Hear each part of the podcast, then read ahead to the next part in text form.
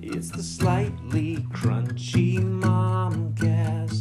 Slightly Crunchy Momcast. Where our discussions are based in evidence, and we try to maintain our relevance. Put two drinks in, and we try not to lose our. It's the Slightly Crunchy Momcast. The Slightly Crunchy Momcast. The Slightly Crunchy Momcast. Hey, hey, hey. Welcome to the Slightly Crunchy Momcast. This is a podcast with research-based parenting information from a real-world perspective of two moms just trying not to lose our shit. Hey, do you like our podcast? Take a moment, let us know. Leave us a review on iTunes. It'll help us out and help others find our podcast too.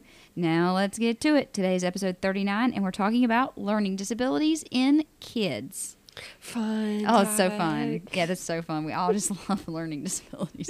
It's great. It's a good time. It's a good time. I'm Brittany. I'm a licensed marriage and family therapist and a licensed clinical addiction specialist. I'm Whitney, and we're back from the beach. And I am curious, Brittany, on a scale from 1 to 10, how relaxing did you find that vacation? You want to talk about my putt-putt adventure? Let's talk about your putt-putt. Or we could talk about Myers jellyfish. I feel like, yeah, that was a day. So this crowd, these other folks that I vacationed with here, just love to putt-putt. We take it seriously. Whitney's family just, and I just don't think it's that fun. I mean, it's hot. It's like a little boring to me. But you know, I'm being a team player. I'm like, okay, well, I'll go to putt putt. You know, that's fine. So we thought we would beat the heat because we know it's going to be hot. So we got there like 9 o'clock in the morning. Right, we let the kids early. First one's there. You know, it's Myrtle Beach, so you got putt putt courses out the wazoo, right? So we let the kids pick the theme. They chose like the little Treasure Island or whatever. And we get there, and it's pretty cool. I mean, there's like little streams. Oh, it was amazing. A lot of terrain. You go up and down. And it's hot. Yeah, we didn't beat the heat. And there is no shade. If there was shade, it would have been fine. And there's water everywhere. There's water everywhere. And the reason why that's a problem is, so I thought that I'd be able to put the baby down, and he could like walk around, because he's typically pretty entertained, you know, by like stimulation around him. And it would be fine. You know, everybody had their sunscreen on. He had his little hat on. And actually, the first 3 holes that I played, it was pretty fun. I was doing good, and I was enjoying the putt-putt game. But then he just started getting fussy. And unfortunately, it's an 18-hole game. And he started crying and crying. And he's got this fair skin and complexion, and he is getting so fiery red. Yeah, he's hot. And so he just wants me to hold him, and he's hot and whatever. So I'm like, you know what? This is not going to work out. So I just take Rhett back to the gift shop and just plop him down on the floor of the gift shop, eye level with all of the there's a noise that's distracting. This is very distracting. I don't know what it is. Okay, so anyways, so I plop him down, and luckily, the gift shop owner wasn't going to be a douche, because I was preparing myself for him to be a douche. But at this point, this child is sweating. He is red. So I just put all the little trucks around him. Anyways, it was fine. He was fine in there. Yeah, my favorite part about this is I always say Brittany is not a fake it till you make it type of person. Oh, no, there's more adventures to the putt-putt before we even. So then we get in the car. Michael's strapping him in the car. And he's like, what is all over his seat? Is this throw up? And I'm like, well, no one's thrown up. And then he goes, this is poop. Yeah. There's shit everywhere. He had pooped. We didn't know. It was all the way up his back. So then we have to pull over, put the back gate of the Tahoe thing up, change him, strip him completely naked, pack it all up, get back in the car, pull out, and Michael starts patting his pockets. Where's my phone? Call it. Babe, there's no point in me calling your phone, because the ringer's not on. You're not going to hear it. You think you're going to hear no. So anyways, 10 minutes later, we find the phone, and off we go. It's right by Rhett. It is right. It's in the car door where Rhett was. Then we get back, and we decide we're going to go to the beach. I want to take the kids to the beach. There's all these pools. I have an argument with Meyer, and by that I mean, I'm like, we're going to the beach first. He's like, but I want to swim with new friends. He's made some new friends. He's like, there they are, Mom. I was like, you can come back and swim with your new friends. We're going to go to the beach. Yeah. We are at the beach. 90 seconds 90 seconds before Meyer starts screaming. Mm-hmm. And he's like, ow, ow, ow, ow, something bit me. And I'm like, okay, let me see what bit you. Well, of course he's freaking out. I was like, take off your shorts. So I look on there and it is swollen. It's red. There's welts. Angry. And I'm like, well, we need to go to the lifeguard and see if they have anything I can put on this. He's like, he's going to laugh at my penis. He's going to see my butt and my penis. And he's going to laugh. And I was like, he's not going to laugh. He's not going to laugh. We're going to go. So he got stung by a jellyfish. Mm-hmm. So he was losing it. So I had to have him sit in a hot tub. No pants. No pants. Which Myrtle Beach is not. It's not new to Myrtle Beach. You know, there's a lot of pantless people in hot tubs. I also need like one of those iPhones where it's like find my iPhone, where it's like find my child. Yeah, because I could not find them in all the different pools. It literally the theme all of the vacation is where's this child? Where's this child? So this child? Back to the original question. What on a scale from 1 to 10, oh, how relaxing did you find that vacation? We skipped over, and you're being kind, but we skipped over my whole tummy trouble issue as well on this very same day, where a lot of elevator trips. The vacation calories are catching up with me, and I got a little sensitive tummy, and so had a little flare up, and so I'm up and down. I'm trying to make it to the beach. I'm trying to get to the pool, but just have to keep going back and forth up to the room to potty. Okay, so. Finally, that was the point that I finally hit the beach, and Meyer's penis is out. And he's like, my penis. And we were going to go out to eat for a nice seafood dinner. And I said, we're having hot dogs at the house. Hot dogs and baked beans. Because I can't do this again. I can't. And then we packed it up and we went home. And didn't do it again. Do it again. So on a scale of what now? 1 to 10. How relaxing? There's different. Relaxing? Total. Which one is the not? Good question. We'll make the 10 is the most relaxing. 0 is not relaxing at all. 1.5. Wow. I mean, relaxing. I thought you were going to say fun. Oh, well, we can do fun too. So relaxing is not the word for the experience of the Myrtle Beach vacation. But like fun, and that's what I was going to say, is like there's different types of fun, I feel like. Like there's a type of fun we have when we take trips without the kids. Yes. Then there's the type of fun you have when you vacation with the kids together. And it's been fun. Oh, yeah. You expect all these things to happen. It was just fun. Like, it felt like it was a good time. It all happened like it was isolated to a few hours in one day. Well, you're also traveling with a 1-year-old. True. I mean, I looked at you one point and was like, oh my God, I'm so glad I'm beyond this. I was like, holy shit. And that's how I look at people that have newborns. I mean, I was like, oh my God, this is great. So what are you drinking? So we decided to bring some local beers home with us. So I am having Grand Strand Brewery Airbrush Hazy IPA. All right. And I'm drinking a Holy City Brewing beer, and it's an overly friendly IPA. Kind of like how Meyer is. Cheers. There we go. So let's get started. Okay. So we want to talk about... learning disabilities in kids. And so when you'll start us out, I'm going to talk a little bit about kind of your quote-unquote, I guess word for it is entitlements if you have your kid in school, especially like a public school system. Yeah, so... But here's what I'll say, and I can repeat it later, but everything I'm going to say is really specific to North Carolina. So if you're listening outside the state of North Carolina, when we get to, like, the resource part, like, I don't know that there's a lot of reciprocity in how different school systems do it. There's laws that kind of govern it. Yeah. There's a law called the IDEA, and it's Individuals with Disabilities Education Act that kind of will give you funding in your schools. So we chose this one because most of my friends who know me, or maybe not most, but some of them know that when I was 5 or 6, I was diagnosed with a learning disability. So I had reading comprehension and kind of like problems with order, meaning if you gave me 4 pictures, I struggled to put them in order. And actually, Mom says that when things didn't make sense, I would become really, really frustrated.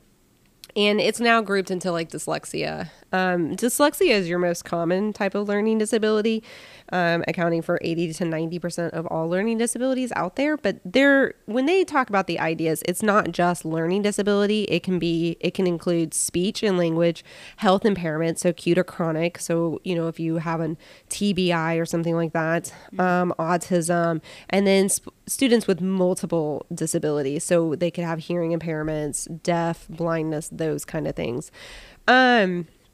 So a lot of my friends who know me will talk to me about this because their child may or may not have been diagnosed with a learning disability while they were in school.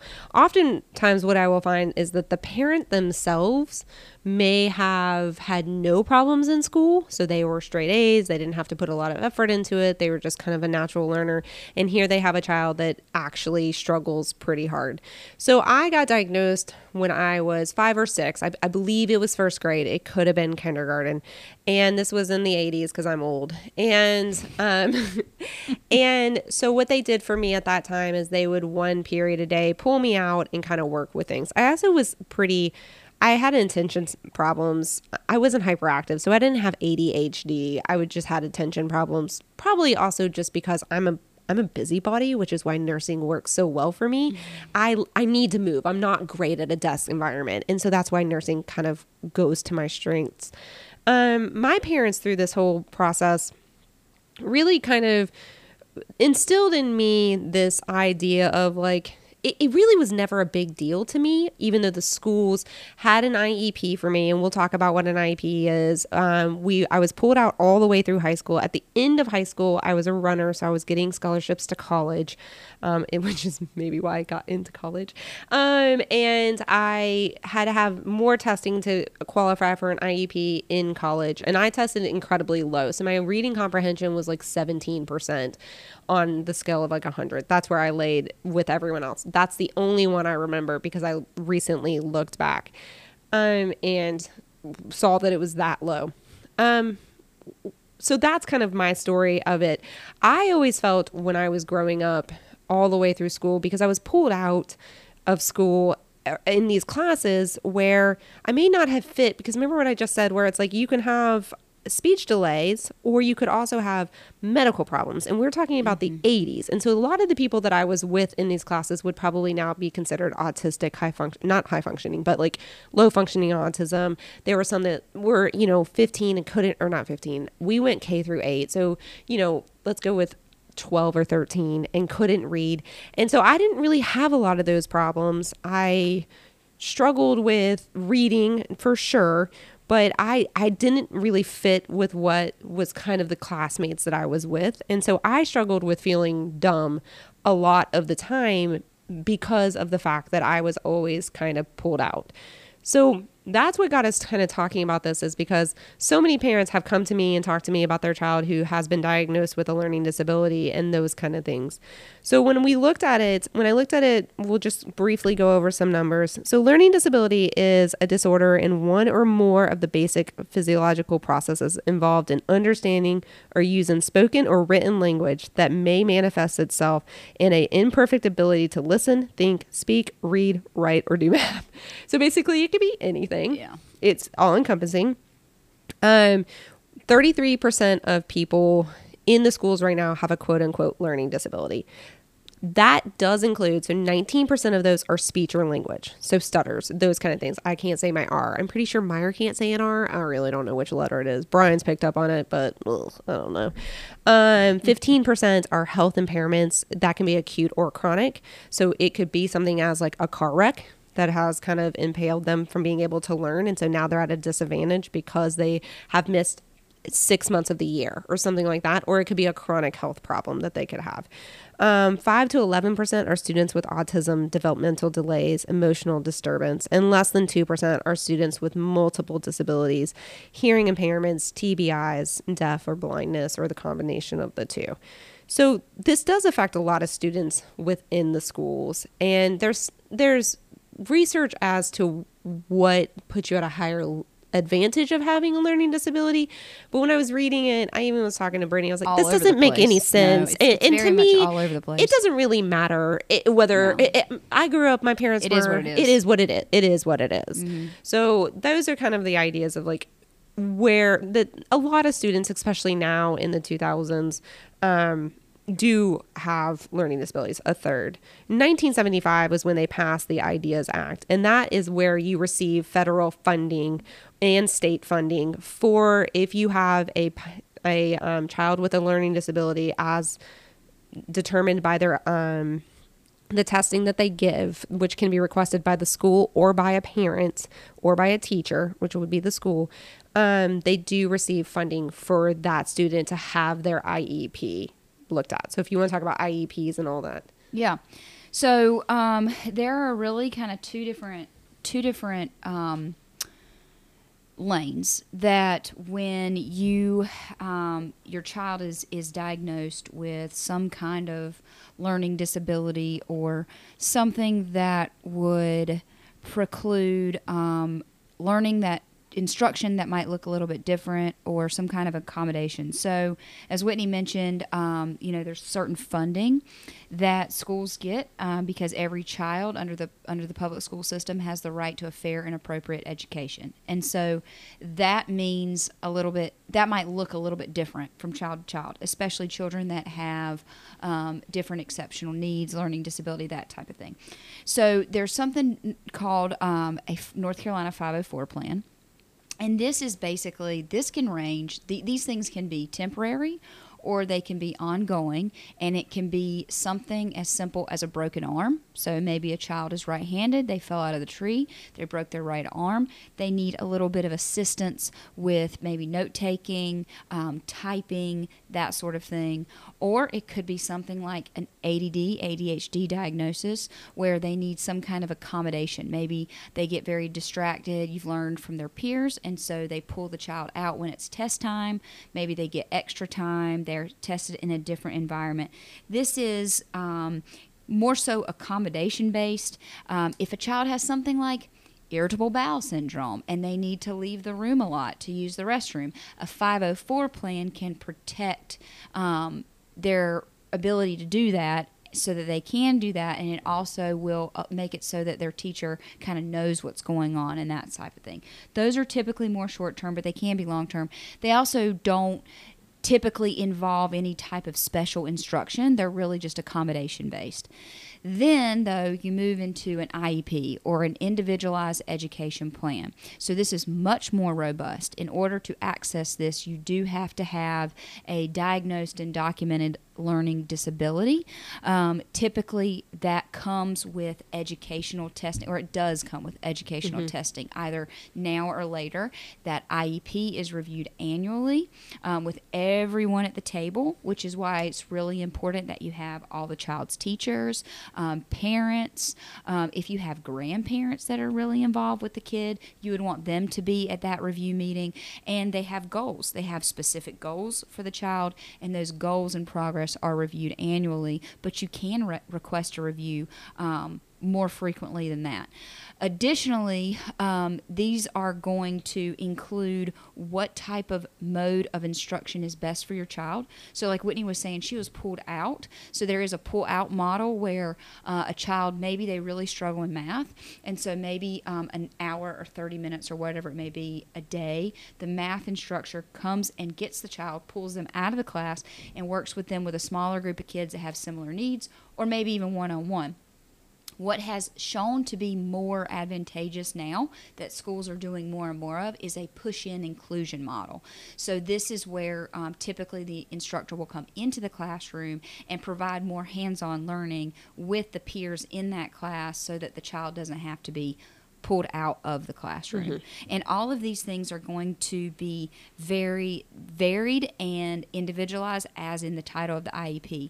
So then you talk about kids with intellectual or developmental delays. So, varying IQ scores. This involves psychological testing to be able to access these types of services. This could be Down syndrome, autism spectrum disorder, or any type of other developmental delay or disorder that a child may have. You're always, with an IEP, going to be looking at what is called the least restrictive environment. So if a child can stay with their classroom and their peers as much as appropriate, that's what you want to happen. Or maybe at the opposite end of the spectrum, maybe they have a modified day, so they only come to school so many hours, or they're in an EC or exceptional child classroom all day, where the children are, the teachers are traditional quote-unquote EC teachers.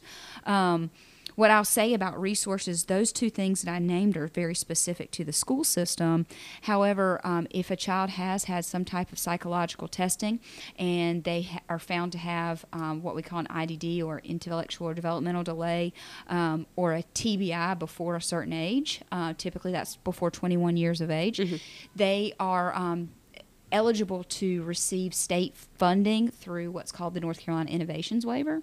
That can open up a ton of services to them outside of the school system that really serves to complement the services that they're receiving inside of the school. Yeah, I think that we've really come a long way in helping a child who is diagnosed with a learning disability. It's not great. There's a lot of need and not a lot of resources. And so a lot of times your parents are your best advocates for you. And absolutely. My personal story, and I think that this will do where I kind of take it a little bit of a different direction, in the fact that my parents were ones that really kind of instilled in me that the world doesn't stop because I was dyslexic or that I had whatever. That actually worked really well for me. So my parents always said to me, Whitney, like, and I really think this is an important point, because we see it with people with children with like chronic medical diseases, where when you focus on something, a parent focuses on it so like a lot, and it hyper-focus. It becomes almost an identity for the child. Mm-hmm. My parents did not do that. My parents really kind of just, they allowed me, they understood that, like spelling, when I talked to Dad about trying to teach me spelling, and he, I mean, it must have been atrocious for him, but he, you know, they really kind of realized I wasn't going to get 100 on spelling tests. And mm-hmm. so the goal for me was not 100. It really wasn't. And they, you know, I remember we were allowed to go to the candy factory if we were allowed to have A's and B's. And my parents told me that if I made less than 2 C's that I could go to the candy factory. And so like they did modify things for me. And they just constantly were like, I would be like, and this moved into an adulthood. So I went to college, and at that point I was done with being a child with a learning disability. I don't know what it was. I don't know if it was pulling it out. I don't really know. It really wasn't my parents, but I no longer wanted that to be associated with me. The problem with that is that when I was in school, I would be shown the test before I actually took it. Mm. Well, I have a really good memory, and so that was kind of silly if you think about it, because was it true learning? No, because I have a really good memory. Yeah. To this day, when I get report on my patients, I don't have to write anything down. I remember it. It's one of the skills where I may have lacked in one area, but I had a really good strength with memory. So when I went to college, I actually never learned how to learn, because no one mm-hmm. really put me up to that standard of like learning. And here's what I'm going to say. I always wanted to be a nurse. My path to being a nurse was different, and I was impacted from the fact that I struggled very hard to learn how to read. But I went into the Peace Corps. I read constantly when I was there. I barely could read. I don't remember reading a book, but I remember going to the Peace Corps and being in the middle of nowhere and reading a lot, to where it would take me a week to read a book, where now I read 3 to 4 books a week. And so clearly I've learned that. And from there I had to go and I had to apply to nursing school 3 times, where my peers around me, I had not done, my college GPA was not great, because I told you I didn't know how to learn. And so I applied 3 times. I got into nursing school. Once in nursing school, I had, you know, a 3.6 GPA. I did quite well. And then I went and got my master's and had a 3.8. And now I'm going to get my PhD. And so although I'm 40 and I'm achieving things that people around me may have achieved in their 20s, I wouldn't change my path or anything that was a part of it if I could. So it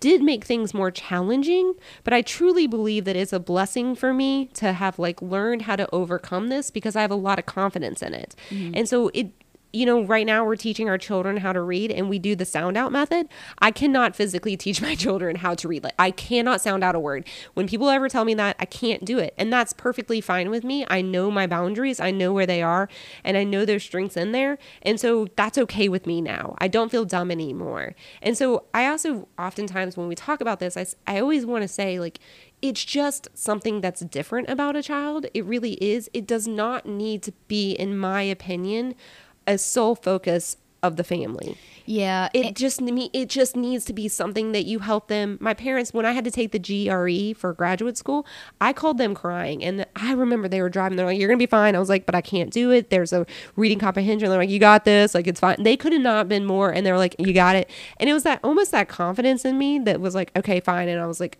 you know, they're like, we'll help hire you a tutor. And so I think that's important too. Like my parents being very like, always having my back and be like, okay, so it took you 3 times, like whatever, you're still a nurse, like yeah, you made it. It's not the same as everyone around me. They're 22, I was 30. That's a bummer, but nonetheless. But also there's people that give up too. Yes, and you know? And that resiliency was kind of something that was like embedded. So although it can be almost a slap across the face sometimes to parents where you feel bad that your child is struggling, because I absolutely struggled, and I imagine my parents really taking that on, maybe, I don't know, that's not really their personality, but maybe it also is something that for me gave me a lot of resiliency and a lot of strength. And I mean, I'm still achieving my dreams. It just took a little bit longer. Yeah. And I think that that's a good message and lesson too, that like, you know, kids have different things about them, whether it's a learning disability or a learning style or whatever, that they really, a good life lesson is learning how to learn. And yep. Sometimes that requires a lot of struggle. But if a child, you know, has attention problems or struggles more with reading or math or something like that, they really need to learn how to develop the tools they need to bring themselves success that may not be copy-paste the other peers around them. And I don't know that there necessarily has to be a constant reminder of it either. You know, like if I wanted to buy a book at the bookstore, my mom would have bought me one. She wouldn't have looked at me and been like, this one looks too hard for you. Like, are you sure? And I remember one in particular, like I bought a book and I was like, there's no way I can read this. And I was like in 5th grade, I forget what it was. And it was one of those little books. And I wanted this book because everybody was raising it. It was probably a Boxcar Kid. I don't remember.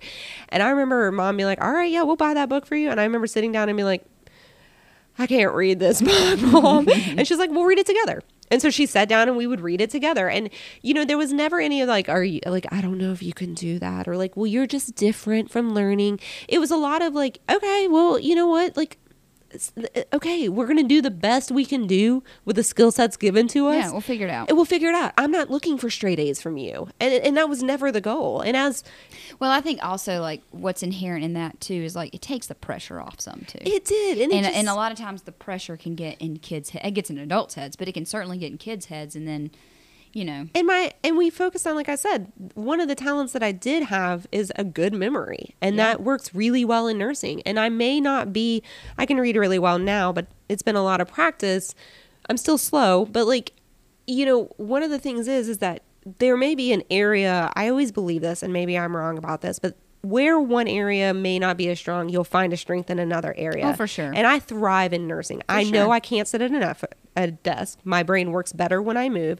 I need a high press or high stress work environment. My brain works better. And I have a good memory. And they say dyslexics looks at things like on a whole, and then they go on the outside coming in. And that works really well from where I'm at. So for every, you know, kind of disadvantage, if you want to call it that, or difference, there's an offset to that where there's going to be an advantage in a different area. And that is a learning process to get there, to figure out like individually what are things that I'm really good at and what are things that I'm not. And how do I make my life where I lean towards my strength? Because typically if you're good at something, you're also going to enjoy it too. Not always, but in most cases. I agree. So, all right. Well, thanks for listening to today's episode. We hope that you found it helpful. If you'd like to give us feedback, provide topic suggestions, or just tell us your own funny stories, you can reach out to us at slightlycrunchymomcast@gmail.com. Also, give us a follow on Instagram. We post weekly reminders of new episodes and some funny stuff just to give you a chuckle @slightlycrunchymomcast. Or even better, you can buy us a beer. You know we like to drink. Donate via buymeacoffee.com/slightlycrunchy. Until next week, bye. Bye.